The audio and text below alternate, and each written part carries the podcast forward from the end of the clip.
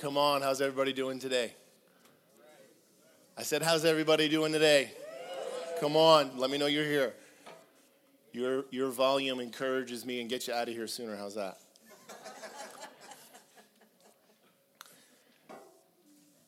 wow, wow, wow, wow, wow. What a powerful, what a powerful word. What a powerful moment in the Lord. Generational curses are real. Uh, there are sins uh, that we pass down from generation to generation to generation, and they can be broken. Many of you, most of you, you all know my story. My wife and I, we got pregnant before we got married. Well, it wasn't just us, it was generational. And that's our story, but I'm not here to tell you other stories, but I'm telling you brothers and cousins and uncles and others that it's all happened to. But when my wife and I got married, we broke that generational curse.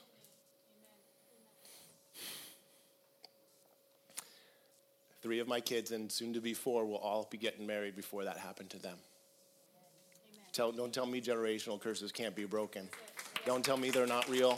Don't tell me that my God's not strong enough. He's strong enough. He can do all things. He can do, He has done. He will do again. Come on. Just open up your heart and allow, allow the Lord to begin to do stuff in your life. Begin to allow, allow the Lord to do things in your life. You know, there's, there's, there's areas of our life that we don't allow the Lord to help. How many of us live in a house you're not allowed to help in the kitchen? That's mom's domain. That's the wife's domain. That's you're not allowed. Do not enter. There's a do not enter sign that's posted that we don't read. We're not allowed to go in there. We can't have do not enter signs with the Lord. There can't be a room in your house where you're not allowed to go. There can't be a room in your house where the Lord's not allowed to go. There can't be some deep, dark closet on the backside of something where, no, God, that's my space. No, He gets everything. He gets it all. He gets the whole thing. He gets the whole thing. The Lord wants to pour out blessings, not only on you, but on your children and on your children's children and on your children's children's children. This is who our God is. Amen. Amen. Amen. I'd sing that song all day, but I don't know where we'd go but it's always good. Hey, no revival has ever ended because of excess. Revivals only end because of control.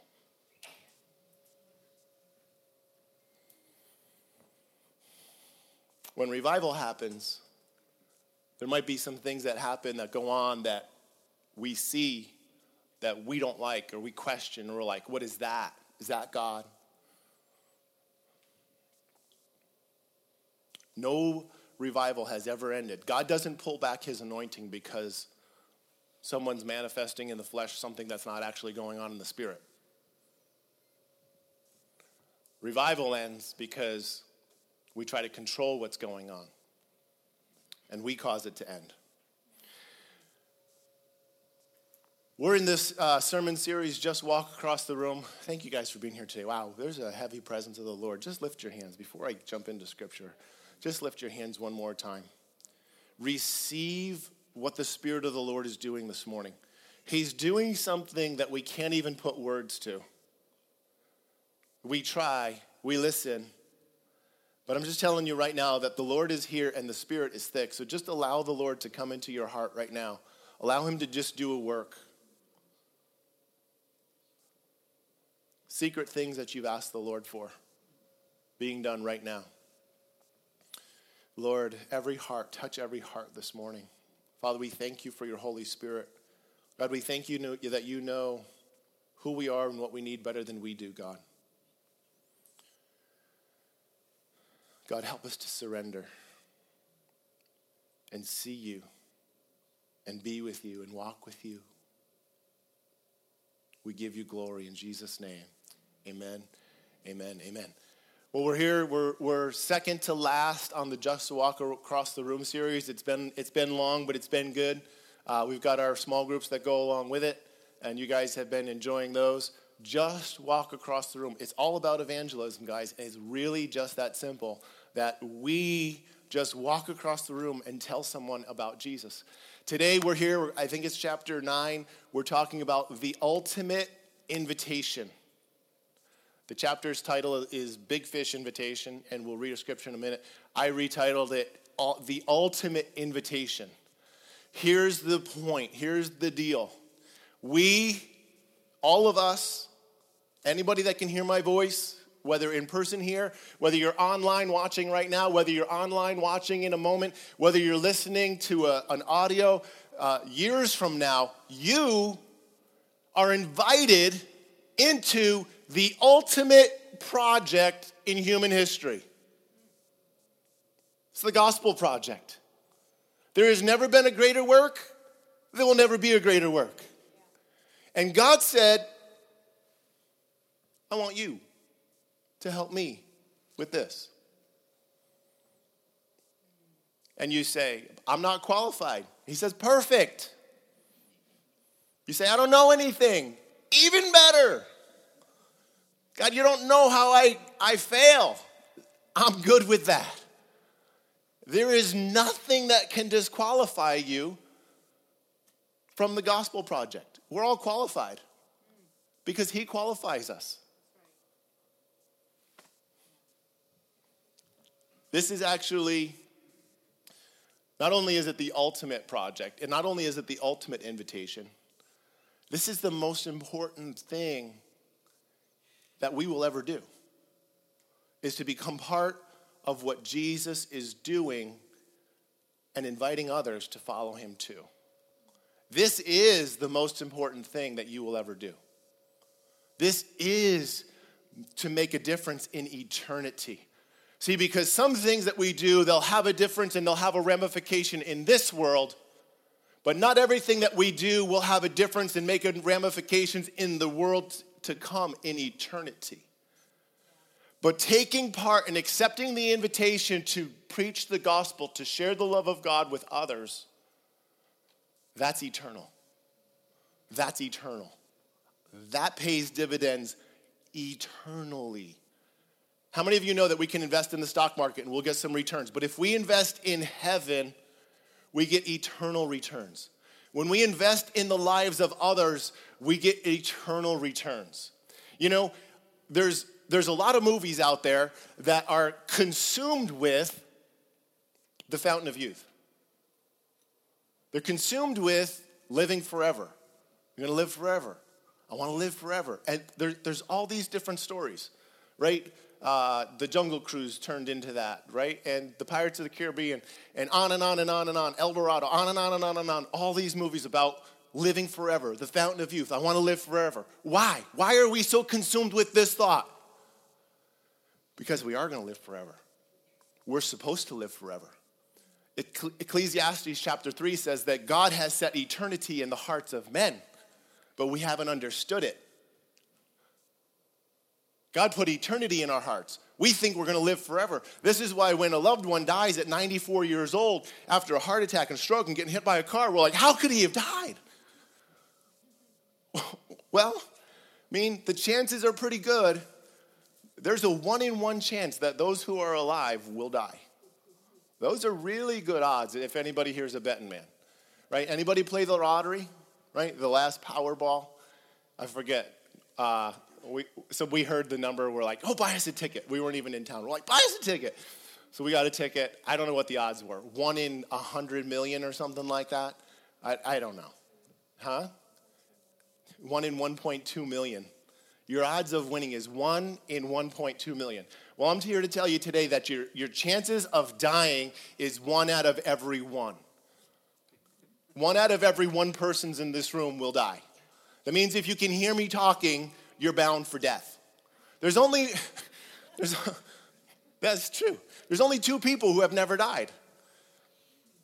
It's true Enoch and Elijah. The only other option is if you don't want to die, is to live until Jesus returns. But none of us know when that's going to be. But we're all going to die. Death is the doorway that we cross through to get to eternity.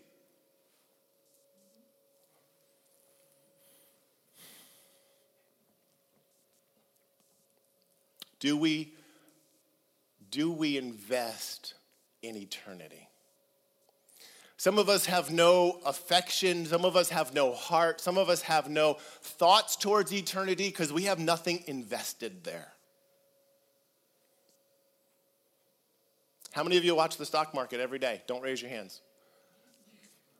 I know, I, I ask these questions all the time. Sometimes I want you to raise your hand, sometimes I don't. We don't need to know who's in the stock. How many of you are in the stock market? How many of those that are in the stock market watch the stocks every day? Yeah, why? Because you're invested there. You want to know what's going on. You want to know what your money's doing. You have, if it goes up or if it goes down, it makes a difference. How many of us are invested in eternity? Every hand in the room should go up right now. I know I'm, I'm don't raise your hands, raise your hands. I'm confusing myself. How many of us are invested in eternity? We're all invested in eternity. How much have we got invested? The more you have invested, the greater you're going to pay attention, the greater you're going to want to be like, man, I need to get some more in my account. I just need to go get some more in my account. I need to do something to get more in my account. I want to make a difference for eternity. The things of this world pale, but eternity, man, that's where it's at.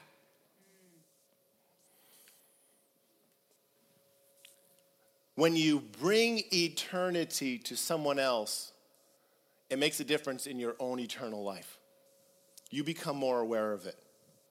When you serve someone else, you get blessed too. How many of you know that? It is more blessed to give than it is to receive. To receive. It's more blessed to serve than it is to be served. When when the lady came and broke the alabaster jar and poured it over Jesus' feet, it was only for him. She did it just for him. She did it to serve him. How many of you know that she walked out of the room smelling just like Jesus? When you when you sow into eternity, you get it on yourself too. You get it all over yourself.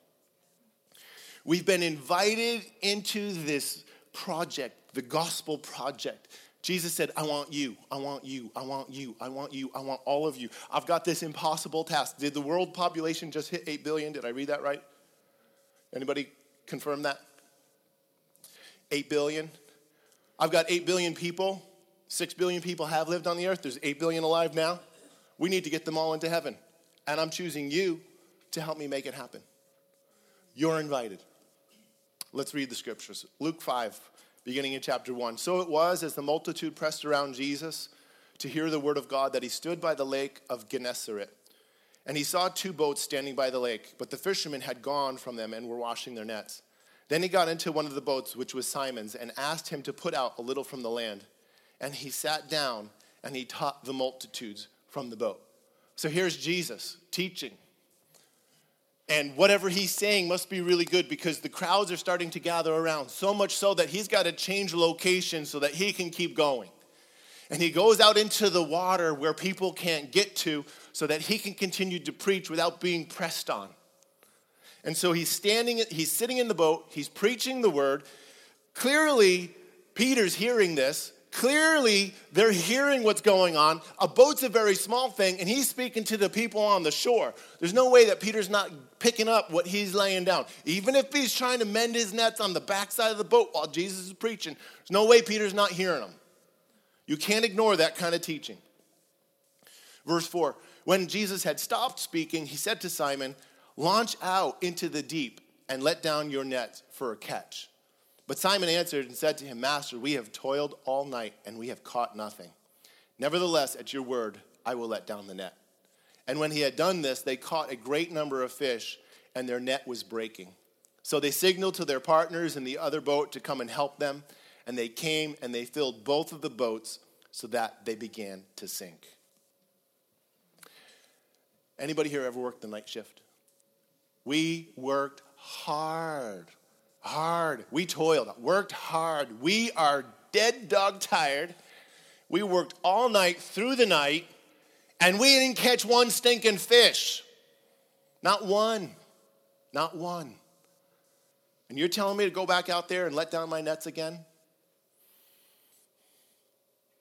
Peter's saying, Simon, Simon Peter, saying, I, I don't ha- really don't have faith for this, but because you said so, I'm going to trust you. I'll do it. I got to do something to get you to be quiet. So they let down their fish, and they caught a great number of fish so that their net was breaking. They call their buddies in the other boat. You know, they have a net certain size so that they can, you know, fill the boat or get a good amount. You know, you don't have a net bigger than what your boat should hold. And so it's a small net. It's not a huge net. It's not some gigantic net that's designed for a bigger boat. The net fits the boat. But there were so many fish caught this time that the net's breaking. And as they take the fish off and they're putting him in the boat, the boat begins to sink. How many of you know why a boat stays above water? Because there's air inside the boat. You take a metal ship, right? That makes weighs tons and tons and tons. We went on a cruise. It's 16 stories tall. The thing's like 300 yards long, like a thousand feet long, all metal, and the thing still floats. How does it float? Because there's there's air on the inside that keeps it up out of the water. That creates buoyancy. So they're taking these fish out of the nets and they're putting them in the boat to the point where the boat's now sinking into the water. Wood floats, but this boat made of wood is gonna sink because the enormous amount of fish that they're filling it with. They call their buddies out. They say, hey, we need another boat. This is crazy. Come out here. They come out, they get the other boat. That boat starts sinking too. Two boats. It's supposed to, the net's designed to fill the one boat I don't know, maybe, I don't know if they've ever seen a boat sink before. Now they got two boats, they're both sinking. Have you ever had a good day at work, a productive wise, monetarily wise? Most of us just work hourly. Sometimes, you know, you might do like um, entrepreneurship or something like that. You make a you, you make a boatload. It's like today is the day of all days you land that contract that is impossible, right? You just, you, no way. This is what's going on. The best day they've ever seen in their life, fishing, bar none. When Simon Peter saw it, he fell down at Jesus' knees, saying, Depart from me, for I am a sinful man. This is an unusual response. Just get a picture of what's going on. Jesus ask Peter, hey, they fish all night, they catch nothing. They're cleaning their nets. Jesus comes over and says, hey, I need to borrow your boat. Put me out a little bit. And so he's like, all right, fine. So they do that. Then he says, go catch some fish. Jesus says, Peter says, I know there's no fish out there. They catch all of these fish, they fill it up to overflowing. I love how, I, I kind of enjoy how the passion, uh, it's not the passion, the Chosen has um, characterized this a bit that Peter was really in need of the money. That was pretty cool.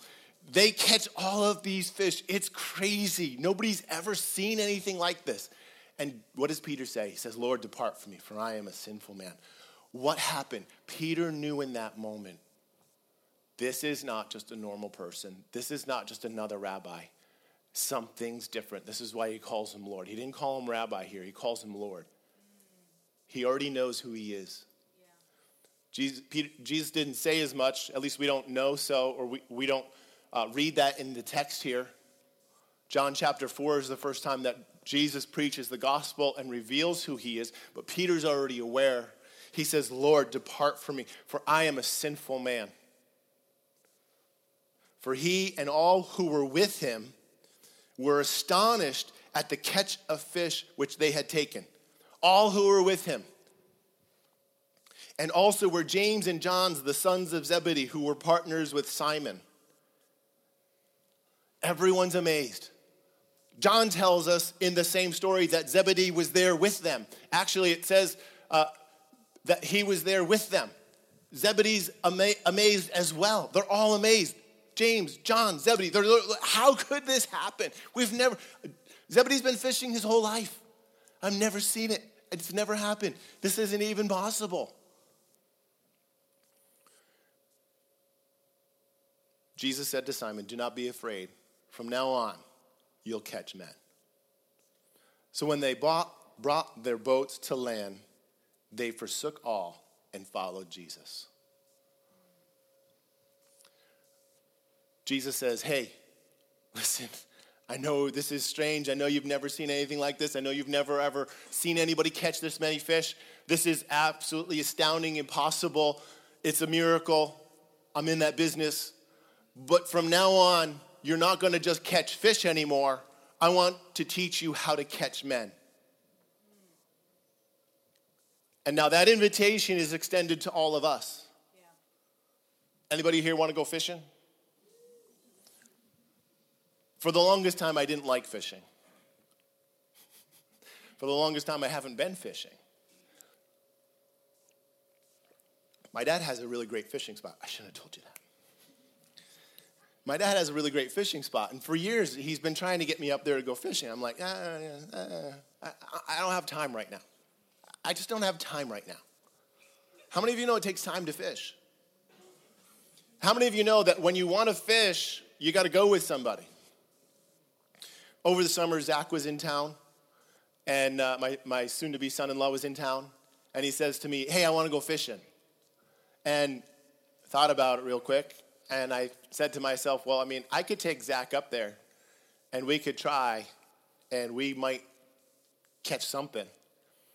I'm like, But if I bring my dad, who knows where the fish are, and knows what kind of bait they like and knows where to throw the line and when to pull and can teach us how to snag the fish, if I take my dad, we're guaranteed success. I wish I had put up the picture of the fish. We caught a ton of fish that day. We had a great day. We caught a ton of fish. We caught a whole bunch of, of strawberry bass, as they're called up at Pulpit Point. You can't call them the other name. Like, that's not, they don't, they're called crappie. Not at Pulpit Point. They're called strawberry bass. Some of you fish, you know what crappie are. Crappie, crappie. Not at, not at Pulpit Point. They're called strawberry bass. We caught bass, we caught catfish, we caught bullhead, we caught sheephead, we caught everything. And I'm telling you, we had two full stringers and we brought home fish and we put it in the freezer and I still got some. I haven't eaten it all yet. We filled our freezer up. How? Because I went with somebody who knew how to do it.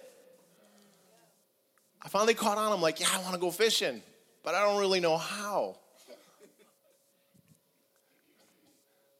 The following week, Pedro and I went up. We brought Grandpa again. And uh, yeah, we continued to catch fish. It was awesome. It was awesome. It's my spot. Don't take my spot. uh, Jesus says, I want to teach you how to catch men. Jesus says, I want to teach you how to invite others into this relationship with Jesus. I want you to be part of it. So when they had brought their boats to the land, watch this, they forsook all and they followed Jesus. Here's the greatest catch that they've ever had in their life. Impossible. Like, I don't know, but I'm just guessing months worth of pay. And they, it says they just left it all.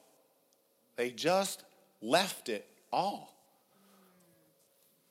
Yeah. Yeah. Have you ever had an amazing uh, inflow, flux, great job come through something? you're just like, man, that was great. I'm glad I got it. I'm not going to even finish it. I'm just going to walk away. Now, John's testimony says that uh, they left the fish with Zebedee to, to process and clean and finish up. So that's a good thing. But they, they said, That's great. This is fantastic. You know what? I probably stink at fishing. I fished all night, caught nothing. Jesus says to float, throw off the other side of the boat. I do. I catch a boatload of fish, two boatloads of fish, and it starts to sink. Clearly, I don't know what I'm doing here in the fishing world. He says he can teach me to do something else. I'm with him. I'm with him. I'm with him. I'm with him. Jesus is going to teach him how to fish. This invitation is extended to all of us. Jesus, Matthew 28, 18 through 20. We read this scripture all the time. Jesus came and he spoke to them, saying, All authority has been given to me in heaven and on earth. Go therefore and make disciples of all nations, baptizing them in the name of the Father and of the Son and of the Holy Spirit, teaching them to observe all things that I have commanded you. And lo, I am with you always, even to the end of the age. All authority in heaven and on earth has been given to Jesus, and he shares it with us. What does that mean? It means that we have all authority in heaven and on earth.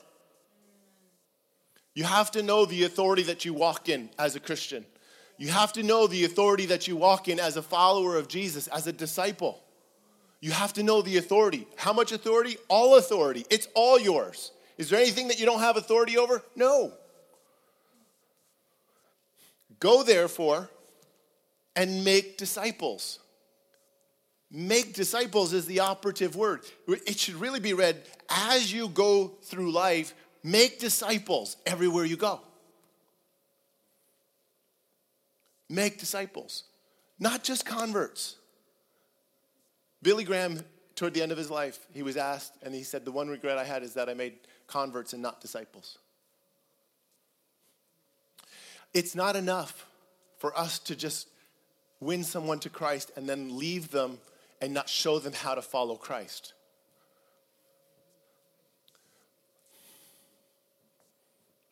You could preach the gospel and save 10,000.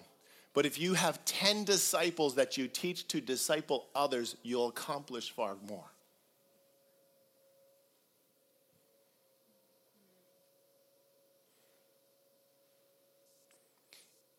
If you have 10,000 converts, or if you have 10 disciples that you teach to disciple because of the process of multiplication, you will accomplish much more by making disciples.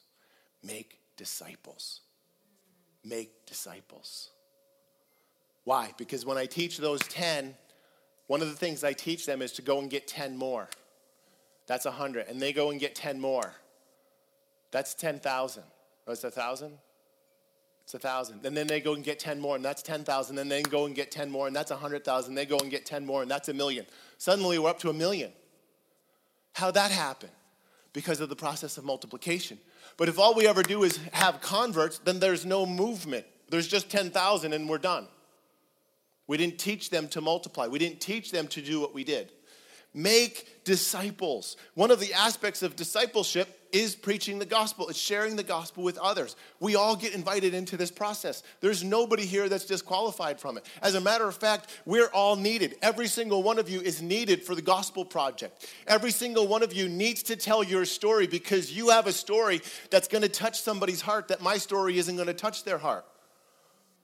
They're going to hear my story and they're going to think, well, they could think one of two things. They could think, well, you needed God. I don't need God. Or they might think, well, you didn't need God. I need God. I have these problems. You didn't have any problems. I have problems. No matter what I say, they might not identify with my story, but they might identify with yours. Because yours isn't the same as mine. And so we all have a story, and it all needs to be told because somebody needs to hear it. Your story will win someone to Christ.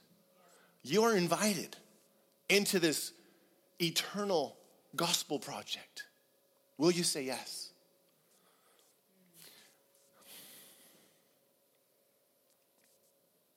A disciple says, make disciples.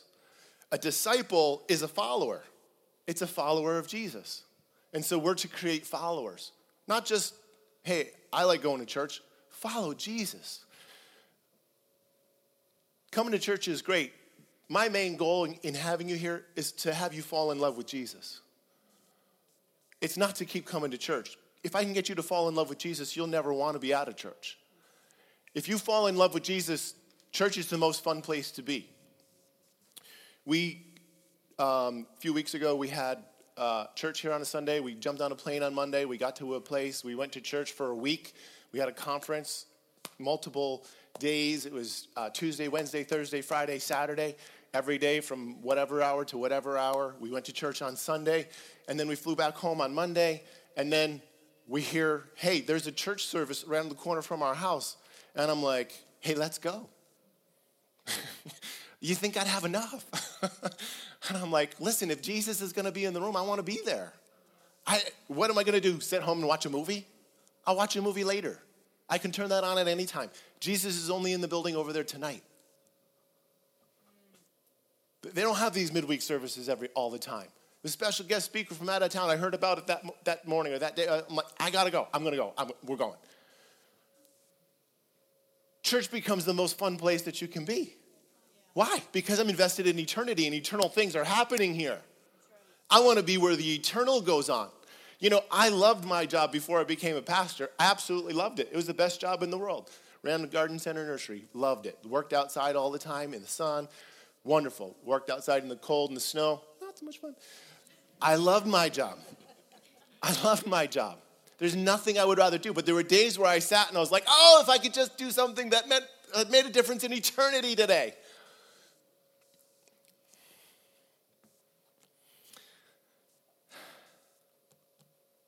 Make disciples of all nations, baptizing them in the name of the Father and of the Son and the Holy Spirit, teaching them to observe all of the things that I have commanded you. And lo, I am with you always, even to the end of the age. I'm always with you. I'm always going to be with you. I'll, you'll always have me with you. He doesn't sign us up for the project and then not give us the equipment to complete it. He doesn't send us out to dig a trench with our bare hands. And He doesn't just give us a shovel, He gives us the backhoe of backhoes, Holy Spirit. It's everything you need. It's a trencher on steroids, and it's going to get the job done. Why does He want us to be so productive? Because it's a huge job. Eight billion people on the planet right now all need Jesus. Let's just start with Troy. 55,000 50, it actually dropped. It was 55. It's down to like 49,000, so we'll just call it 50. 50,000 people in the city of Troy. We all, they all need Jesus. Why is there crime? Why is there this? Why is there that? Because they don't follow Jesus. If we were to truly follow Jesus, we'd be looking out for everyone around us. We would never harm another. It's only in a sincere following of who Jesus is. It's when we really follow him. It's when we chase after him with our whole heart and our whole mind that nothing else is okay, only love. Acts 1 4 and 5 says, uh, And being assembled with them, Jesus commanded them not to part from Jerusalem, but to wait for the promise of the Father, which he had said, you have heard from me, for John truly baptized with water, but you shall be baptized with the Holy Spirit not many days from now. Therefore, when they had come together, they asked him, saying, Lord, will you at this time restore the kingdom of Israel? And he said to them, It is not for you to know the times or the seasons which the Father has put into his own authority, but you shall receive power when the Holy Spirit has come upon you, and you shall be my witnesses. You shall be witnesses to me in Jerusalem and in Judea and in Samaria and to the ends of the earth. He gives us the power, He gives us the Holy Spirit. Holy Spirit is the power that Jesus gives us to accomplish the thing that He's given us to do. What's He given us to do? Bring the gospel to everybody that you meet. And I'm not going to leave you as orphans. I'm not going to leave you ill equipped uh, the Gospel of Mark says that you have been endued with power from on high. It means specially clothed and fitted with power from on high. The Holy Spirit that you get, it's made special for you. Have you ever had an article of clothing made special for you? Maybe it was a wedding dress, maybe it was a suit, maybe it was a pair of pants. Somebody made something specifically for you, specifically tailored. Let me tell you how that fits when that happens. It's phenomenal. You're like, all my all the rest of my clothes are junk.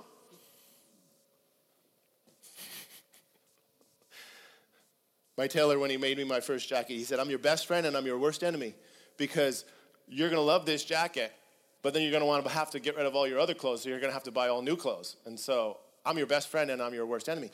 We've been clothed with specific power from the Holy Spirit that's just special for you. Just special for you. Special gifts just for you. Special gifts for you that nobody else can walk in.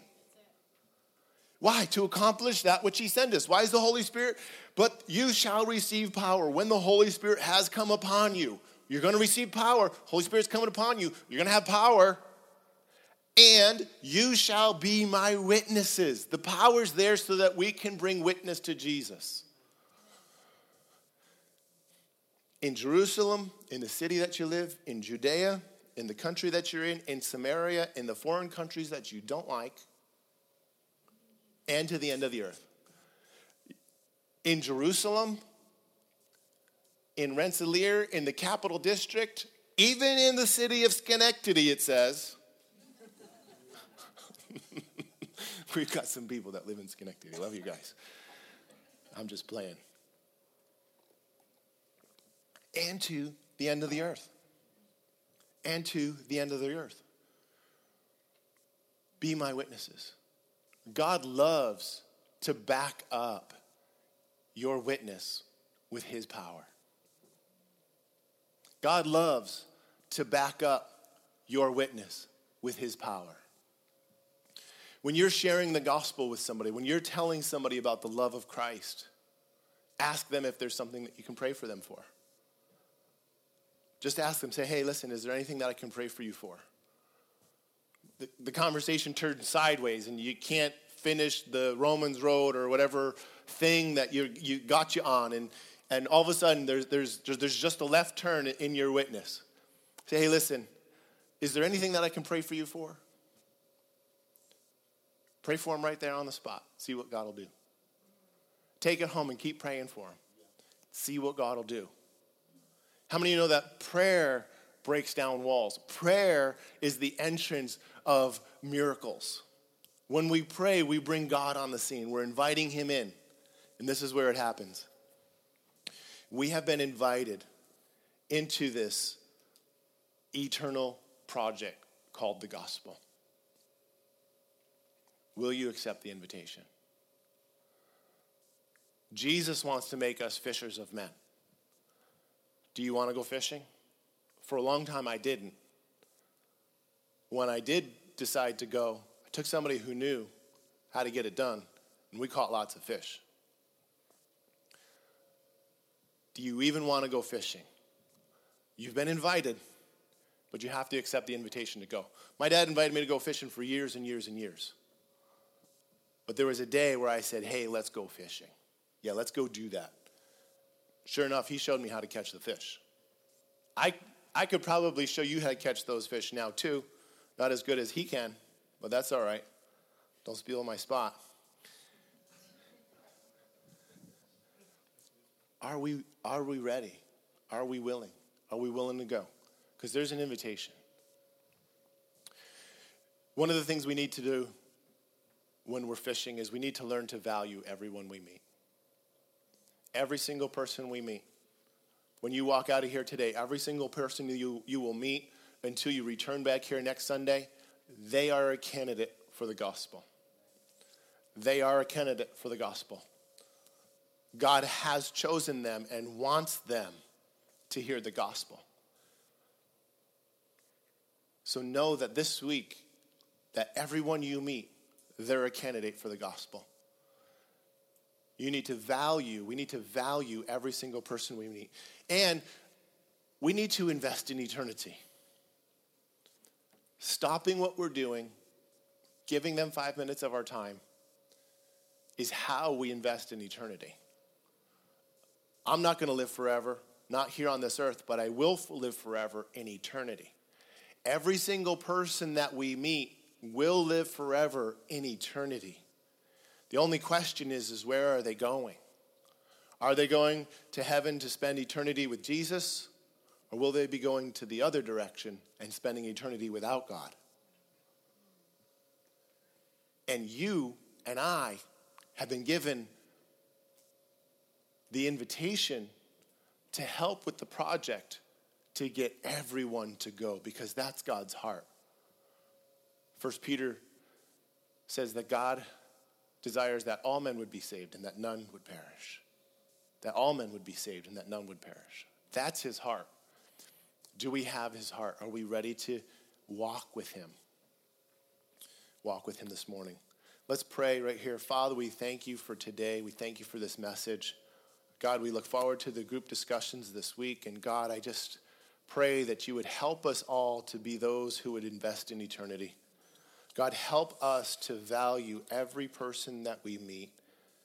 And God, give us the, the strength. Give us your power, God, as we witness. God, that as we pray, that you would show up and answer those prayers on the spot. That it would be a witness and a testimony to your glory. And God, give us the strength, give us the wisdom, God, to lead others to Christ. In Jesus' name. I don't ever want to uh, let, them, let a Sunday go by. If you're here today and you've never asked Jesus into your life, I know I didn't talk about this at all today. If you're here and you've never asked Jesus into your life and you want a relationship with him, I want to invite you to do that today. Having a relationship with Jesus makes all of the difference in the world. Without a relationship with Jesus, we don't go to heaven. It's the relationship that I have with God that gets me to heaven.